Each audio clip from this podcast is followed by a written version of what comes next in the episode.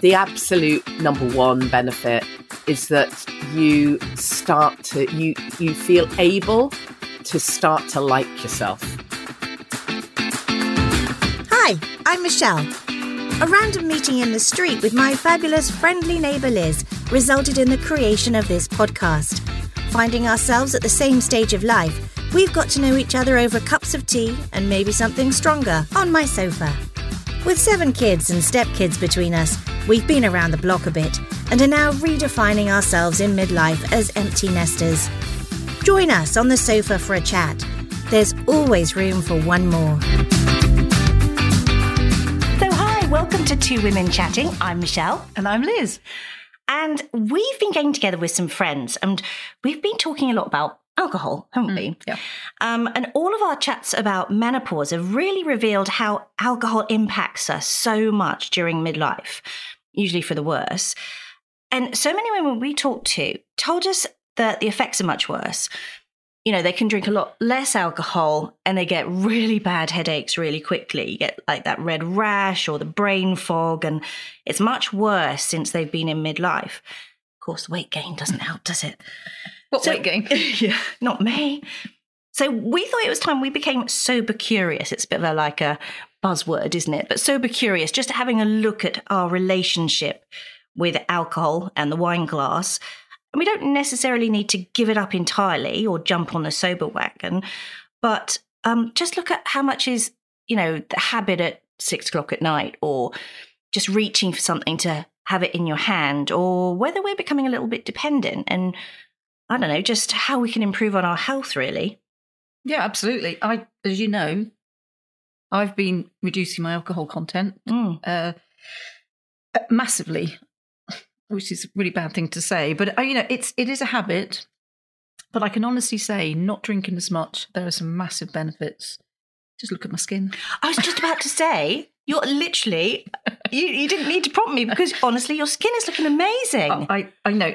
Anyone I've really seen it because how many weeks have you been? It's about two months now, I think. You know, seriously, not drinking. Yeah, you know, I've had. I'm not going to deny. I've had maybe sort of three or four glasses in the whole of that time, actually, and I haven't missed it. Mm. You know, my pivot point was was when I, we were searching for this this um, episode. It was just one of those sort of eureka moments for me that I understood what was causing my, you know, well, everything. It wasn't menopause. Well, brain fog, something Brain that you seriously, always say yeah. about. Well, yeah, and you can tell what podcast. but it's just, you know, what's happened. I was listening to um, a particular podcast, Alcohol Free Life, yeah. yeah, by Janey Lee Grace, and she was doing an interview, and it was all about how it affects your brain. And as you said, my brain fog has been the, probably the biggest issue. Mm. it's Um, really bothered you. It has, and yes, I still forget things, but there's no way is it as bad as it was. So, one of the things that usually makes it difficult is that it's so boring to just say, I'll have a glass of water or drink some mm. Coke or something. So, Liz and I started trying out some alcohol free alternatives. And, like, let's face it, everybody, they used to be so awful, really yeah. nothing like the real thing and really off putting. And of the colour of them as well. They they, Yeah. they look like sodas. pee. Yeah, yeah. or or they look like kids' drinks. Yeah, that's true. That's true. But we have tried out uh, how many? I don't know, about ten or eleven different brands. Quite fun, got Yeah, to say, yeah. and and weirdly giggly. Yeah. So crazy. What was the? Well, you tried one that made you sleep really wonderfully, oh, didn't oh, it? fabulous. Because it's these botanicals in it. And I guess there's all these sort of valeriums and whatever. I'm not quite expert. on- Valerian. Valerian. There we go again. Did I say Valium? go. Help me breathe better. But but in our listeners' interests, we tried everything. We even took them um, to a little event of our friends Tracy, a, a fashion event for Cabby, and we got everybody to try all these different sparkling wines, and we've been trying the liqueurs and the spirits and the like the faux rums and so on. But we're not going to talk about that here because we've got so much else to get through. We've compiled a, a list of our favourites and we've put it on the website, haven't we, Liz? We certainly have. and we've even got you some listener offers. So go and check that out. And we promise you, we'll be honest with our reviews of what we really liked. And there was one that came out. Oh my god, I would absolutely drink Yeah. that in a heartbeat. But it's got nothing to do with price. That's the that's the interesting thing. Yeah, We won't say which one it is, but it, it does. It's not price. It's just just some yeah, are really better yummy. than others. Yeah, yeah, some are seriously dodgy. I'll be honest. yeah. so don't drink those. Anyway, it'll be on our website, www.twowomenchatting.com. Right, so going back, your pivot point Mm. was that podcast that you listened to. No, it, it was, and it is one of those moments in my life that has ch- it's changed me. Yeah, well, let's get Janey on. We're going to invite Janey Lee Grace on to join us on the sofa and talk about the Sober Club and her podcast, Alcohol Free Life. So, welcome to Janey. Thanks for joining us, Janey Lee Grace. I'm really intrigued because I see that you toured with Wham for three years. I'm so envious. Yeah, my deep and distant past. Oh, Yeah. Want to talk about that? and you even made the UK singles chart with Cola Boy. You worked for BBC Radio London, then on to Virgin, and finally ended up at BBC Radio 2, co presenting alongside Steve Wright for 23 years. Fun fact I was on the afternoon crew a couple of times, but we'll come back to that later, which is really weird. And you're also an author. You've written Happy, Healthy, Sober, inspiring others to look at their relationship with alcohol. You host your Alcohol Free Life podcast and you trained as an optimum health and well-being coach. And what I really loved, we both watched this, didn't we? The the TEDx talk, Sobriety Rocks, Who Knew? And when you had a bit of spare time, you founded the Sober Club, helping others to get the buzz without the booze. So um, your mantra is keep the ritual and change the ingredients, which I think is really Mm. fabulous. That's just such such a simple rule to abide by. And you gave up drinking in January 2018, and you've never looked back, right? Yeah, that's right. Coming up to five years. That's amazing. What was your trigger then for becoming sober at that time? Well, I mean, I'd been off and on for years. I mean, literally, you know, you mentioned these various things that I've done in the past, and um, I've been kind of working in natural health for years and years, probably mm, at least 20. I've been running a, a site called Imperfectly Natural, where I don't sell anything, but I just make recommendations for holistic living. So I've been the one, you know, and you've prob- some people will have heard me on the radio banging on about kind of um, you know washing your clothes without chemicals and organic food and everything really. I sometimes joke that i was um, you know kind of ahead of my time and talking about coconut oil and kale before they got their own publicists you know. I was one of the first. Um, so i've always been really really into my kind of passion for holistic health and well-being and yet all of that time, I was stepping around this huge, great elephant in the room that was booze. Um, you know, and sort of one part of me thought, well, yes, of course I'm in optimum health and eating really well and not putting chemicals on my skin. You know, isn't that great? But it's perfectly fine to have, you know, half a bottle of wine, pushing a bottle most nights. Doesn't everyone? And of course, the answer is a lot of people do. And uh, I was caught up in that alcohol trap. And so it went on for years and I stopped and I started again and stopped and started and on and on and on and on. And eventually the, the finally the catalyst was that um, as part of our show, the show that I was uh, on on Radio 2, we were going to be interviewing an author who'd written a book on sobriety. And um, as you will know, when you're kind of working in that scene, you're lucky if you get someone's book the night before. But in this instance, it was Christmas. And so I was given two and a bit weeks to read the book. And of course, the second they put this book in my hand, I knew, absolutely knew. And that was it. I figured, you know, I'll just, I'll stop till this author comes in and then I'll see how it goes because it's dry January. And something clicked, you know, it was time. And um, thank God, you know, now my kind of, my only regret is I didn't do it sooner. That's a great regret to have, isn't it? That's interesting that you said it, that it clicked. It clicked because that's what's happened to me. But it happened listening to your podcast in a taxi. Oh, wow, good. Going to an airport in Turkey. It's Oh, clicked, and, brilliant. I, and I, I, I, I was drinking far too much, as you, you know, as you said, in, in the environment that I lived in and worked in. But it is, it clicked. That is exactly. Yeah, well, I think a lot of us go around the houses, we go around the block, we try it for a bit, and then, you know, a little voice in the head says, Oh, well, you're doing all right now. So you can just have one now. You can moderate. You can be like normal people. You know, you won't have to miss out anymore. And then you're just straight back down the slippery slope. And I think until you can just, something has to click. You have to finally get that piece that you are not missing anything. I mean, just to correct one tiny bit of your intro, which is very nice and perfect, your the only phrase to correct is when you said you gave up drinking. I never ever use that expression. And I don't let anyone else either. I'm a really bossy. I never let anyone say that you're giving up because you're not giving up. So you can say ditching the booze, you can say quitting, but you can't say giving up because your unconscious mind thinks that you're having to let go of something that you really love, and, and then you end up feeling deprived. So it's it's a subtle shift, but actually it's really important because that's really the key. Yeah, it's an important reframing of it, isn't Yeah, it? because really? when you focus only on what you're gaining, you know, this is why, you know, your sober October and your dry January, they're great for raising awareness and for making people feel part part of a of a thing. But if people just kind of focus on what they're giving up um, and count the days till they can drink again, pointless, absolutely pointless. You really just need to focus purely on all the fabulousness that might come and might be there for you when you've, you know, got rid of the poison, basically. And that's one of the things that I've heard you talk about that it is literally a poison that you're putting in your body. And I don't think I'd heard about it described in such a sort of visceral way, if you like. But you're right, it is a toxin, it's a poison. I mean, I, I, I walk a really fine line between trying to do the positive piece. You know, I'm all about positive sobriety. Uh, you know, I, I, don't talk an awful lot about the negativity and the going back. I try and focus, uh, you know, on everything we're gaining. But I do think that if you want any kind of behavior change, you need both the logic and the kind of emotional piece. Obviously, you know, they say emotions, not logic, inspire action. So you've got to feel good about something, but you do need the logic as well, because the reality is most of us, certainly in the UK, we've been brainwashed into thinking that alcohol is good for us. I mean, God, I, I used to hang on to the every word of all those press reports, all those media reports that say, oh, glass of red wine is good for the heart. It's absolute BS. It really is.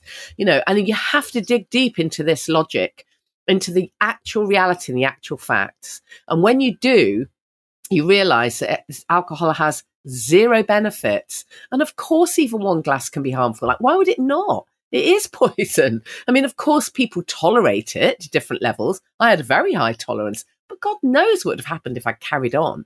And when you don't need it, like, why would you? And why would any of us? I mean, I just, I still find it incredible that I used to, you know, drink way too much, feel really bad the next day, and do it all again the next Yeah, night. yeah, what the yeah. hell? You know, any of us, if we eat something that's bad for it, that, that makes us ill, we never eat it avoid that oyster. never. We never seem to You know. avoid the Chardonnay, even though it makes you feel rotten. Yeah. I don't know where we were going with that, but but basically, yeah, it, it- getting the logic is really important. I did an interview not so long ago with um, an amazing clinical researcher who'd done. Um, a, uh, she was a, a senior lead study on a on a clinical study around alcohol and its effects on aging and and whether it's harmful. And when I when I asked if she would be interviewed, I was fully expecting her to kind of go, you know, to do the usual thing of of, of slightly beating back. But well, you know, the studies are not com- absolutely conclusive because you know all of that nonsense. No, not at all. I don't know if you heard it. She was, that, amazing. um, That- that Anya. Topiwala? yeah, Dr. Anya Topiwala, unbelievable. She pulled no punches at all. She's a psychotherapist. She's senior researcher on this amazing study. And she literally told it exactly as it was. And it's such powerful listening. You know, people need to hear that in schools, you know, before they, they, they hear that, oh, everyone does it. Well, let's hear that then. That was the podcast that I plucked. Oh, was plucked it? All, Brilliant. I literally, of all, I went, I scrolled through and plucked that one out, and that was the one that made me decide to stop drinking. Mm. It, it was just incredible. And that's the one where she said that in the study that it had been found in the scans that the brains were smaller. That you know, when you Mm. have alcohol, brains get smaller. There was a higher iron um, content as well, which can potentially be linked to Alzheimer's.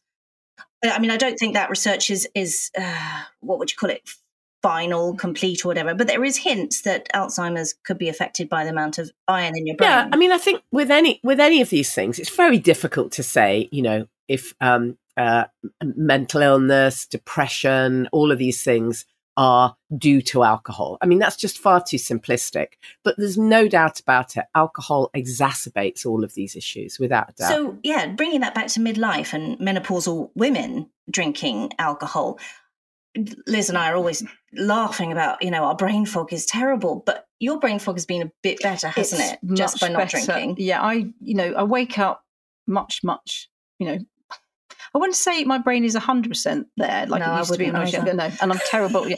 But I, I've noticed the difference. You know, I've only it's only been what a month or so, um, and but I wake up and I can remember. That sounds really bad. You know what? Why I'm here in the morning? It's it- you know some mornings I'd wake up and I go, what day is it? And I didn't even drink that much, but it's been over, what, 30 years, 40 years drinking?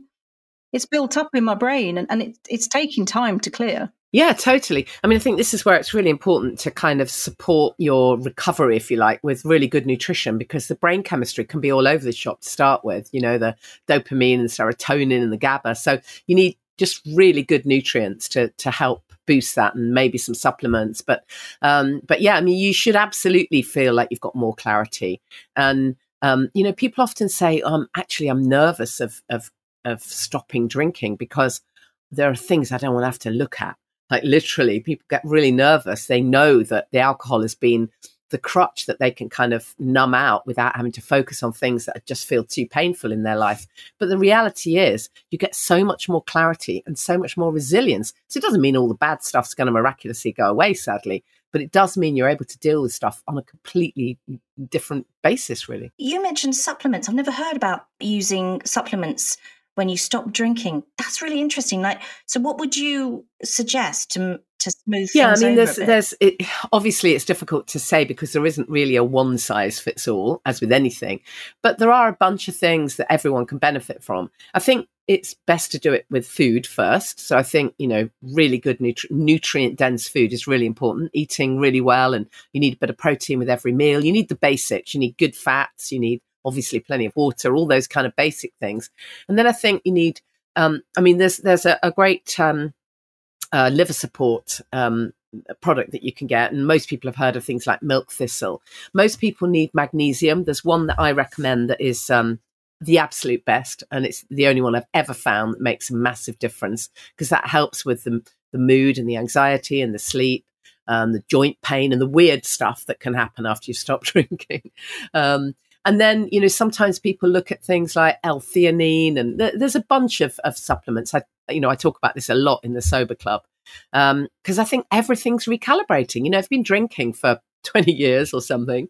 Um, everything kind of needs to readjust and you need to come from a different starting point as to how you're going to, how you're going to get that, that optimum wellness really. Well, tell it. you just mentioned the sober club there. Tell us a bit more about that. How how big is that community now, and you know what do you find that people say to you and react to when you're helping them come off the booze? Yeah, I think that um, you know the sober. I founded the sober club because I I realised that I wanted to kind of bring together the elements of the things that I'm passionate about. So obviously, one is encouraging people to stop drinking, but the other is very much living your best life without the booze. So you know, I realized that when people stop drinking, that's often the first time they've ever thought about, okay, right now I need to eat healthily. Now I'm going to actually think about what I'm putting on my skin and think about exercise and focus on meditation or whatever it might be. So in the Sober Club, we really do look at the whole picture. It really isn't just about, you know, stopping drinking, although that obviously is a part of it. And we have a, an online course, but we've got people who are, you know, on day one and people who have been sober for longer than I have, you know, six, seven years. Um, so there's a real variety. I think what's really great is that there's so much amazing inspirational content. And then we're able to, we're just able to have this amazing, amazing kind of cheerleading of each other, really. And I think it's that support network that's, feels so exciting. I'd agree with that actually, because um, I messaged you when I was on a flight the other week. I was going to the States. And for the first time that I can ever remember, I didn't drink before, you know, in the lounge or anything. I didn't drink when I was on the flight. I felt ridiculously proud of myself. And part of the reason I always used to have a drink on a flight is because I was really nervous. I'm not a great flyer. I've got a lot better. But when when we touched down in the States, I felt so good about myself that I Of course. But, but what yeah. you're saying about that community support, I had podcasts on my headphones to listen to. I had um, Instagram accounts where I'd been eh, like sassy sober mums. She'll put up inspirational quotes and things like that. And I just thought, yeah, that's true. The more you talk about it and listen and read about it, the more empowered you feel to find strategies and tools to get you through the weaker moments, perhaps when you think, oh, it's six o'clock. Mm, feels like a drink. And that's when the ritual comes in, isn't it? You can have a drink, just doesn't have to have alcohol in it. Absolutely. I mean, I think as humans, you know, we want uh, we seek pleasure, don't we? We want to m- make that kind of cut off between being at work or whatever and, and relaxation time. And for many of us, that is a drink and a cup of tea or a, you know, a orange juice just simply won't cut it. And why should it? You know, why, why not have a lovely glass just like everyone else has? It's crazy that something has to be called a wine glass. Why the hell does something have to be named by what goes in it? It's bonkers, you know. So just have a lovely glass and put something lovely in it. And I defy anyone not to be able to find something because the choice in alcohol free drinks, as you know, is unbelievable. It's it's huge, and there is so much amazing choice out there. So everyone can find something they like. They are so much mm. better. Do you remember the ones I don't know? Ten years ago, we'd give it a go. Oh, yeah, it used to be God, awful, didn't it? Yeah, the wine was like vinegar, and the beer was just vile. Yeah, it's true. But it, the market has changed massively, and that's that's you know, I mean, all all all hats off really to the to the both the the kind of the big guys, you know, your kind of Heinekens and Budweisers of this world, who've all got their 0% versions, which by the way, I think are doing even better than their regular beers, which is amazing. The market, in terms of market growth. And then, you know, all the kind of artisan brands who are doing these lovely botanical spirits and kombuchas, you know, it's it's amazing. Yeah, as you said, if you're just standing there with a diet coke or a cup of tea or an orange juice, you just feel like you're not quite part of that social uh, Yeah. deprived. Well, you're going to feel deprived, aren't you? You're going to have that FOMO, that fear of missing out. Exactly. But what we were also looking at was the association in human terms of you've had a bad day, I need a drink. I've got some bad news. Sit down, you're going to need a drink. And even just looking for a birthday card the other day for my husband, I was in Marks and Spencer's and almost every card for men has got a pint or a wine glass or a cork. Mm. I mean, you're lucky if you can find something with golf club, golf clubs on it or something. But it's so I know it's it, that the marketing is immense. It's awful. Yeah, we've all just been sold to and brainwashed really into thinking it's completely normal.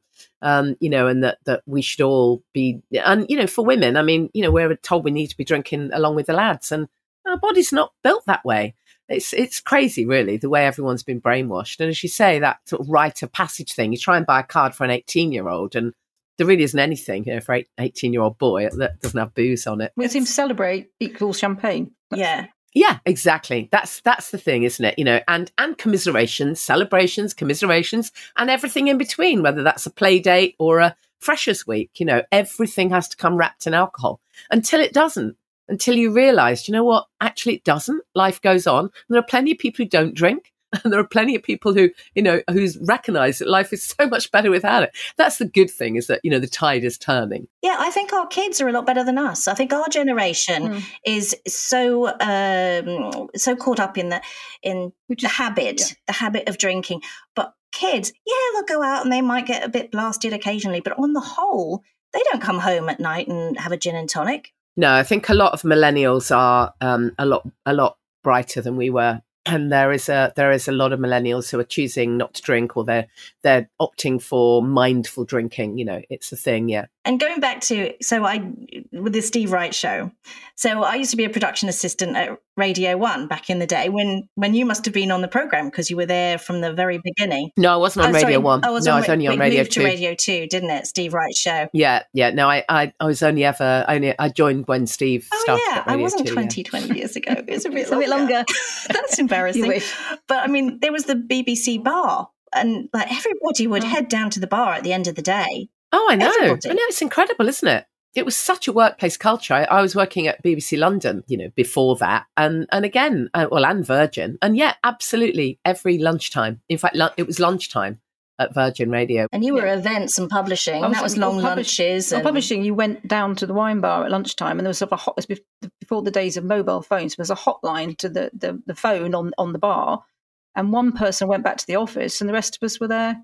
Okay, we were brainstorming, we were Oh, yeah. working, being very creative. We were, but it was you, if you didn't go, you were the odd one out. Yeah, absolutely. I mean, there's huge pressure, I think, and that needs to change. Um, you know, um, some of the work that I do now is um, I help train um, people to become sober coaches to work with people who want to, you know, stop drinking. And one of the women I'm working with, um, she is offering now sessions in the workplace because she's recognized that uh, within the sort of corporation she works for they offer all this lots of companies offer well uh, well-being in the workplace sessions and they'll do you know stress relief and um, stop smoking and relationships and a whole raft of things. You know, they're such good employers, but they never touch booze. You know, so if someone rocks up with an issue around booze, like, oh, we'll just push that one over there and hope that that one goes away. Um, so she's actually doing offering, you know, companies an opportunity to get involved in this, which is a fantastic idea, and it absolutely needs to change. So, how about in a nutshell? Can you name five fabulous benefits of giving up drink? What would you say would be the five top things that you noticed? I mean, there are there are just way too many to mention, but I think um, you have more. You absolutely have more clarity, more energy. You sleep better. Not necessarily in the first few weeks; might take a little while, but then eventually, when that kicks in, the difference is incredible. You um, give yourself the best chance of, um, you know, being in optimum health. Now, that's not to say that your health is going to be perfect, but whatever little issues you may or may not have had will not be getting worse due to the alcohol. It will either stabilize them and help you manage, or they'll get better. I mean, and certainly if you're a woman of a certain age, alcohol and the menopause do not mix. So you are certainly giving yourself the benefit of being in better health as you as you as you age. Um, I don't know how many that is. Uh, sober hair, you know, who knew your hair gets shiny? Uh, better eyesight. That actually happened for me. I mean, I could not believe it. Actually, reduced a diopter, as they call it, in contact lens, the strength of contact lenses that I needed. Um, and then, and then really, you know, the absolute number one benefit is that you start to, you, you feel able to start to like yourself. You know, now I'm not getting completely woo woo and, oh, you start, you love yourself instantly. No, you don't. But you can start to become who you really are. And from that place, you can actually start to like yourself. And that's huge because most women don't. the reality is what lies behind pretty much everything is that we don't like ourselves very much. We just, we, you know, we, we're very nice to other people. We're very kind. We're charming to our friends. But actually, when we look in the mirror, and it's not only about looks, we say some pretty mean stuff about ourselves. And when you stop drinking, you can quit with that nonsense. That is such a good point. I mean, especially for midlife women, when we start to feel a bit invisible, we put on a bit of weight, we're mm. feeling just less attractive. And you're right, if we weaponize what we've got by feeling more clarity and more positive about ourselves, it's only going to have good knock on effects, isn't it? Really? Yeah, completely. Yeah. There's, but I could list loads so, more. Do you, so, do you mind if I ask you about the sleep again? Because I am really struggling with sleep. That's the one so it, sleep can be really, really difficult because you probably for years have been kind of zonking out. You know, you might have thought you had good sleep, but you were probably just zonking out. So your body has got to recalibrate and learn a whole new way of, of, of being able to relax. So, I mean, there's a few obvious things I'd say that that everyone will tell you the, the the sleep hygiene stuff, the obvious stuff. You know, make sure your room's cool and don't have your phone by your bed. You know, get an old fashioned alarm clock, that kind of thing. Make sure you've wound down. Don't be on computers. You know, for at least an hour before you go to bed. All of that stuff's fairly obvious. But then, what's really good, I think, is if you um, we have a few little sessions in the sober club where we talk through certain little mantras that you can use where you literally kind of tell your unconscious mind that now it's day's ended and now it's time to rest rather than what we normally do. Which is kind of fall into bed effing and blinding. Oh my god hell this and I've got to get up in a few hours and we kind of tell our unconscious mind that everything's terrible and then wonder why we have a terrible night's sleep. So there's some things we can do just to calm ourselves down. Um, and then one of the absolute top tips, if you're early weeks, which you are, is to take some of the magnesium that I recommend. I'll send you the link because there isn't really anything else that does it. Um, that will be the absolute top top tip. Also, have a bath with um, you know, essential oils and magnesium salts or Epsom salts. It's very relaxing. Um, and, and be patient because it will come. Uh, it will, but it can take a while. Really can. It took me ages. And then when I'd gone through that awful stage of not being able to sleep, then all of a sudden I couldn't do anything but sleep. And I started to think, oh my God, there's something really wrong with me here. It just takes some, t- some adjusting. I mean, if you've been, been drinking for this amount of years, look, look what your body's been having to process you know, physically and emotionally. It's a hell of a lot of adjustment to do, but you'll you'll get there, and it's so worth it. Brilliant. Thank you. I like the fact that you say about not giving up. Mm. It's reframing it, it's it, some, giving up means you're giving up something. It's a it's a negative. It's depriving. You're Mm. not giving up. you- You're just changing. Yeah. You're Yeah. just you know recentering your life. Yeah, right. Yeah, Right. and No, that's I what like- I'm. Yeah, She's very inspirational, isn't she? very. And we've got more inspiration coming from sobriety coaches Mandy Manners and Kate Baily. Kate Baily runs um, Love Sober, and Mandy Manners is a sobriety coach. So, Mandy and Kate really bring the science behind why it's not a bad idea to evaluate your relationship with alcohol. And they use inspiration from the seasons, which I think is really Yeah, Different. yeah, because seasons affect us, especially I think women more than men. Particularly, I think you know they definitely affect us. well, yeah, how much dark there is, how much light Light, there is, yeah. how we feel, Yeah. whether we're, you know, sweated up or we're wearing flip flops. So let's ask Kate and Mandy a little bit more about how they approach it. So, Kate, with with the book, I was reading it last week. It was really really interesting. Um, it's so positive. Uh, but what made you decide to make it sort of seasonal? Mm, yes. Well, it's it's interesting, but as we go along, you know, Mandy mentioned that we've been, you know, involved in this work for quite some years now, and we've also been uh, alcohol free ourselves for for about, you know, going on for eight eight years, I think, on the sober path now. And what we found is, you know, in that those first, um, you know, few few days, weeks, months what people are doing is very much getting that kind of early habit change, the muscle of early habit change, sort of, it feels quite an effort. Now, happily, as we go longer, it starts to feel much more automatic. Now, there is a little danger that there that you can just think, oh, that's fine. You know, I'm, I'm, I've cracked it. And then a lot of people kind of go back to drinking and go, oh my God, I feel really bad again. Or, you know, they return to a, a problematic relationship. And so what we, what we noticed in ourselves and the clients that we worked with is you get this kind of beautiful sort of it's almost like it rather than a, a downward spiral a virtuous kind of upward spiral and an expansion. You know we always say whether when drinking becomes problematic it feels quite narrow. You're you're thinking about it a lot. It's taking up quite a lot of space. So yeah so it sort of opens up and we just became more and more aware of general well-being sort of positive uh, psychology, the things that make us feel good. And it felt very much like a, a well being approach. And part of that is the fact that we are, well, we're human animals. And we are season, we are seasonal beasts, you know, we all have that, you know, the energy of the summer, or then we go a little bit, you know, into ourselves in the autumn. Um, we can get really depleted in the winter. You know, it's kind of like ancient wisdoms, if you like. And we really felt like this, the seasonal, every time we went through a season, the need, the self care needed to adjust. The kinds of care package Self care that you mention a lot. Pretty much every season you come back to that as well. And, you know, Liz and I are big advocates of, of self care and finding some me time.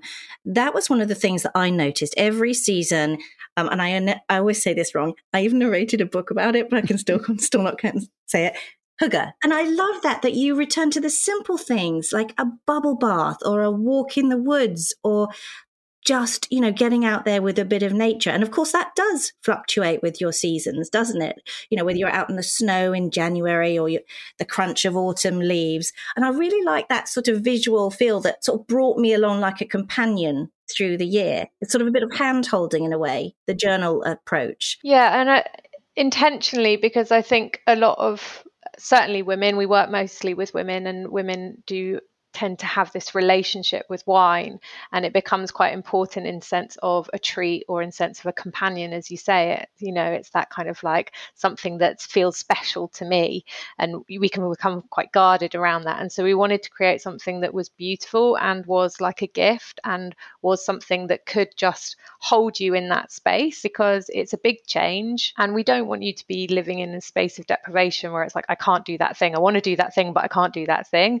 We want to take you on a journey to be like, wow, isn't life magical when I can really be present in it and not miss anything? And you know, that's certainly been our experience. Yes, we feel the bad things a bit and they they hurt a little, but you know, we're really present and in our lives. And actually, when I was drinking, as Kate said, life got very narrow and very numb and very bland. Um, and actually, people don't realize that when you take alcohol out the picture, it actually opens you up to living life vibrantly. You know, we call it life in HD in the sense you're really in your life and you get to, you know, have the mornings, you get to have the evenings, you get to really kind of richly kind of feel your experiences. And so intentionally, we wanted to kind of guide people through each of those experiences with the book. So you mentioned in the book, is it GABA, which stimulates relaxation, you get the alcohol can mimic it. How can you actually get that naturally? So there's various ways you can get it. You can get it through some kind of foods like almonds, um, oats, porridge oats. So you can actually get it through some foods. You can also get it. It's that sort of yeah, it's a neurotransmitter that very much it's almost like putting the brake on the go, go, go, go, go. So it really helps us to sort of calm ourselves. And we can do it by sort of gentle um, crossbody things like actually knitting. I'm not saying everyone's got to go and take up a knitting habit, but knitting, anything across the body. Um, yoga is really good for all the neurotransmitters, depending on which type you do walking in nature, that kind of slow, if you think more like slow rhythmical, you're going to want to just soothe your nervous system. Anything to sigh, you know, you're looking for that kind of something that gives you a, oh, I'm dropping into that, that sort of relaxation, that sort of GABA at work.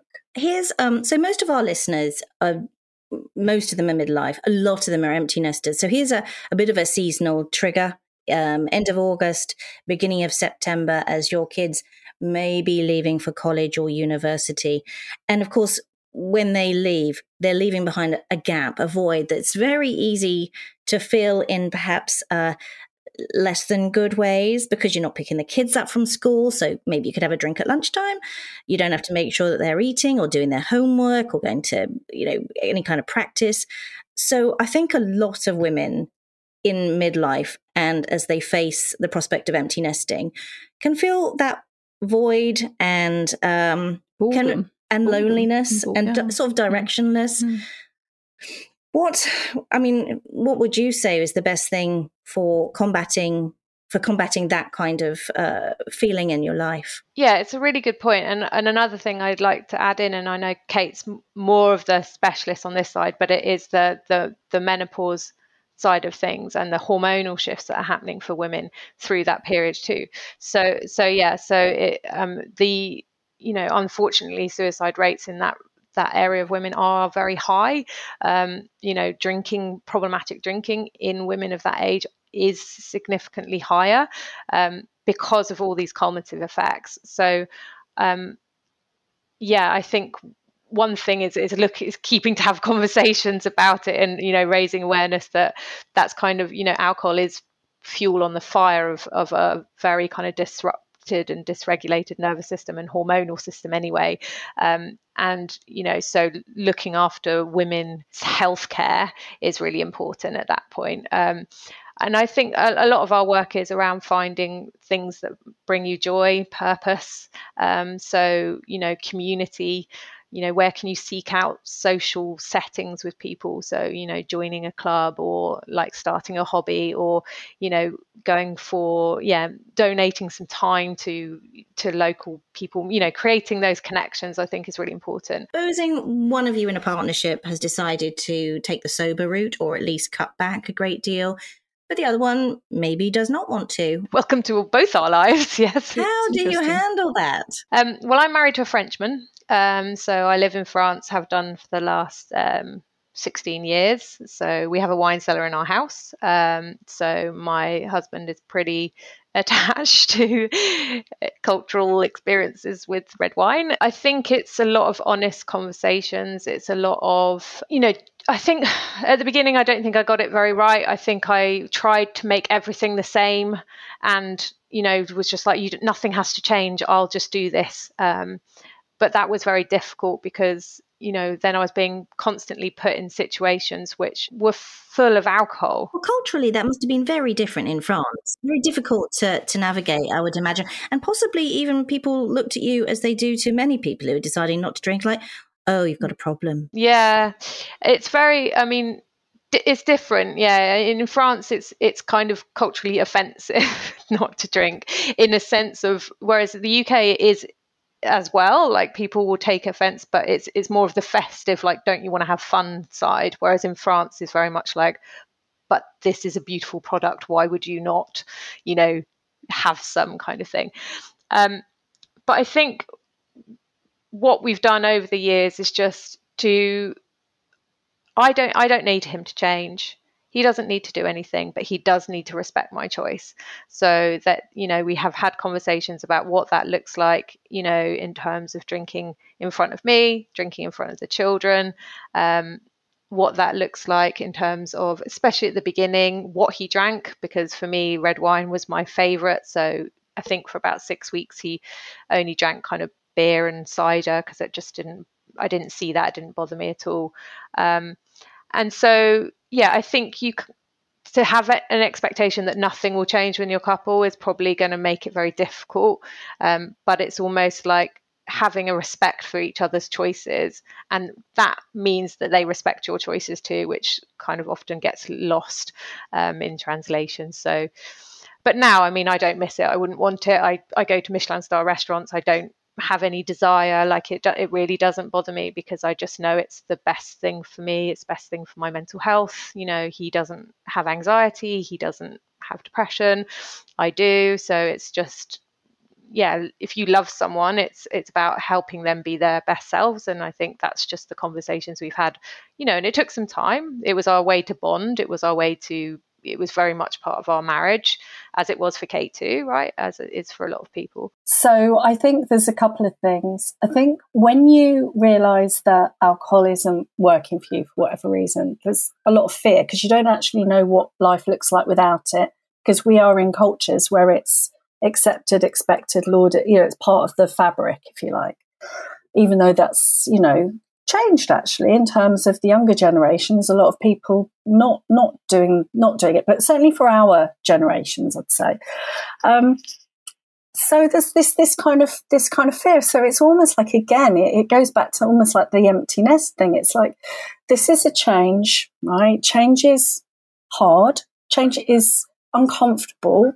And it's also an opportunity for growth and it's often necessary, right? It's part, and there's nothing we there's nothing we can do about it. It's happening, right? So we've got to find ways to adapt, adapt and thrive. Um, and so for for me, I think the yeah having those honest conversations, just saying look, and having some compassion for me because it's like okay, okay, this is a bit scary, and having compassion for my husband as well because it's like oh really? You're my drinking buddy and it's like actually but it's wrecking me. You can get up and you're fine and i'm literally a sweating mess on the sofa unable to function. So you know. Yeah that very much intertwines with you know when you're hitting perimenopause or menopause hangovers are absolutely evil.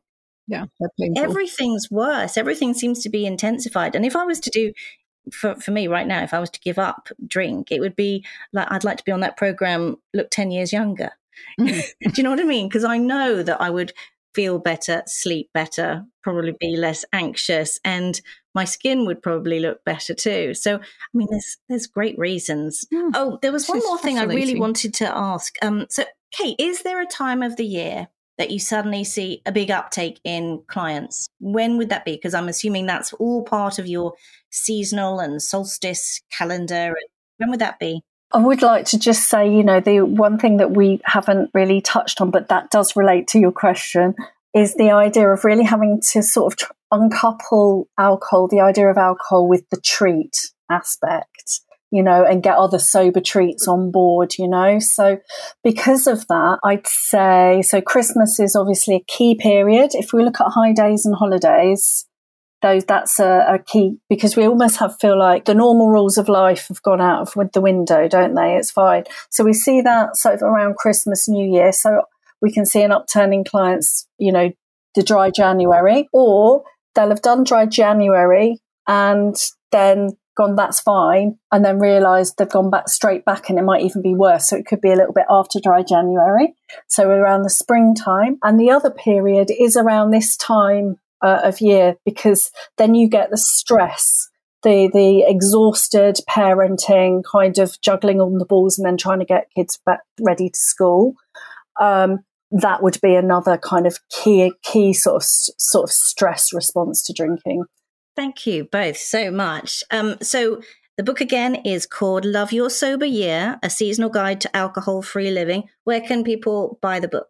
Anywhere you get your books. Yeah. Sounds like a good, good place to go and buy them. And how do they find your Love Sober Society? Okay, so Love Sober is, is called lovesober.com. They can find uh, find me there. And Mandy, yours is mandymanners.com. It is, yeah. Great. So thank you. So really, it is about personal choice. We're not dictating to anyone. We're not telling anybody. Not It's- preaching. Definitely no, not. It's just have a think about it. Mm. I think that's really. It's a very personal journey, isn't it? And I think, you know, key to it is finding the right support and working out whether it's just a habit or whether you are dependent or whether it's a problem.